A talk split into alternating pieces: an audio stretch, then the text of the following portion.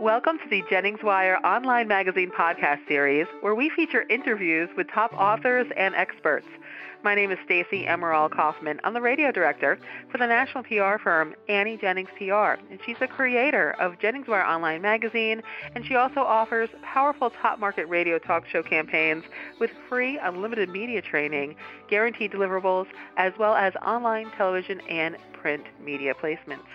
And today we're featuring a conversation with Danny Kofke, who, after being a school teacher for 18 years, recently left the classroom to work with Mentoro, a financial wellness company. Danny is the author of five personal finance books, including The Wealthy Teacher Lessons for Prospering on a School Teacher's Salary. And he has appeared on numerous national television shows. He's been interviewed on over 600 radio programs and featured in many national publications. Danny is here to show us how to do well financially on a moderate income. So, welcome, Danny. Hey, Stacy. Thanks so much for having me on. Well, it's our pleasure. Why don't you tell us first why you left the classroom?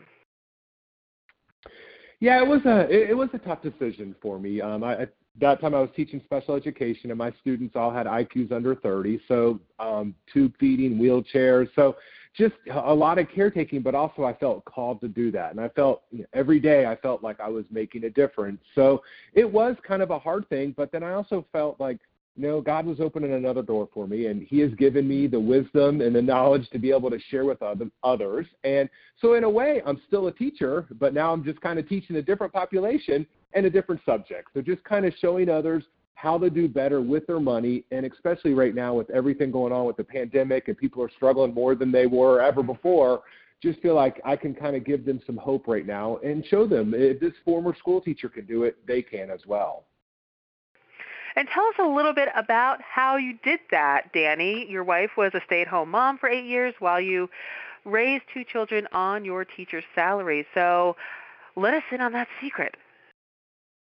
sure. No, no magic pill you can take. Unfortunately, I wish there were. Right. Um, it, it's just a lot of planning went into it, and I think that's the key for for our success. Is before we had children, knowing that we wanted to tr- live on my teacher salary at that time, about thirty-eight thousand dollars a year, we knew we couldn't have a lot of debt. We couldn't have a large house. We couldn't have car payments. There were just things that it wasn't going to be doable. So Tracy, my wife, was a school teacher as well. But during the time leading up to her having our first daughter, Ava, we prepared for that. And at, at first, we had no idea. We thought, okay, maybe she'll stay home one year and then go back.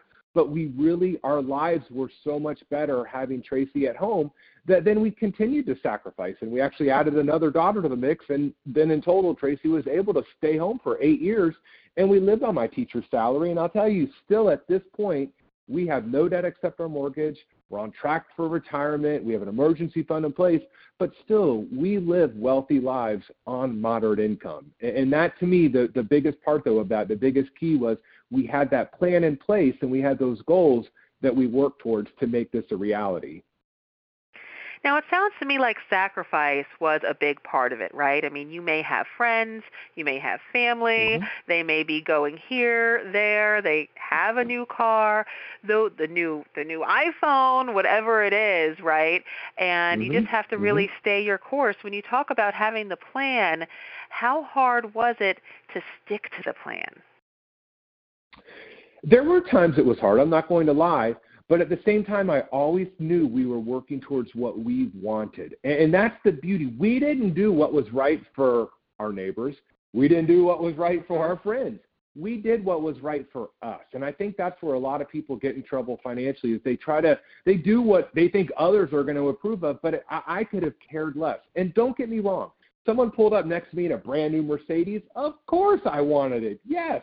But I would tell myself, I can have that but something's going to have to give. Either A, I'm going to have to get out of teaching and get a higher paying job. B, Tracy's going to have to go back to work, right? Or, or, or C, you know, I'm going to have to get two or three jobs to afford that. And during that time, I can tell you there was not one materialistic thing that made us want to change the way we were living. And do you think that's the number one mistake people make when managing their money is really making decisions based on what society thinks they should have, trying to keep up with the Joneses? Absolutely. I I think that, and then also, I mean, I will go back. Our number one thing, I think, was that plan. A lot of people don't plan properly. They don't have a plan in place, or they set goals. I mean, we just were around the corner New Year's resolutions, and how many New Year's resolutions have already been broken, right? We're not even out of January yet, and statistically, it's something like 50% are already done because people set them up and it's like, oh, I'm going to lose weight this year. I'm going to save more money. They're not very specific. They're just kind of these blanket statements. So for us, you know, we kind of made specific goals. Okay, in order for Tracy to be able to stay home, we're going to have X amount of dollars in our savings account by this time. So then we could check along the way. Okay, are we making progress towards achieving this goal? So I think for me, yes. One thing is trying to emulate others and do what they do, but I think another thing too is not having that plan in place and knowing what your destination is going to be. I'm sure there's people listening right now that are like, yeah, hey, that's me you know, I make the plan and I mm-hmm. don't stick to it, or I see that shiny new toy and I have to have it, or or or what or whatever. Or I'm just not a good planner. I'm just I'm just not good at mm-hmm. this, or they're just like bad negative self-talk. They just think they definitely can't do it, so why try? What would you tell somebody who's maybe listening right now that they're one thing one thing that they can do right now to start handling their finances better? Well, first, forgive yourself. I mean, it's okay that you've made mistakes. We've all made mistakes. I mean, a good saying is that the best time to plant an oak tree was 20 years ago. The next best time is today, right? So if you've made mistakes, that's okay. If you haven't been started, it's okay to start. But I would say right now, to get a hold of your financial situation, track your spending.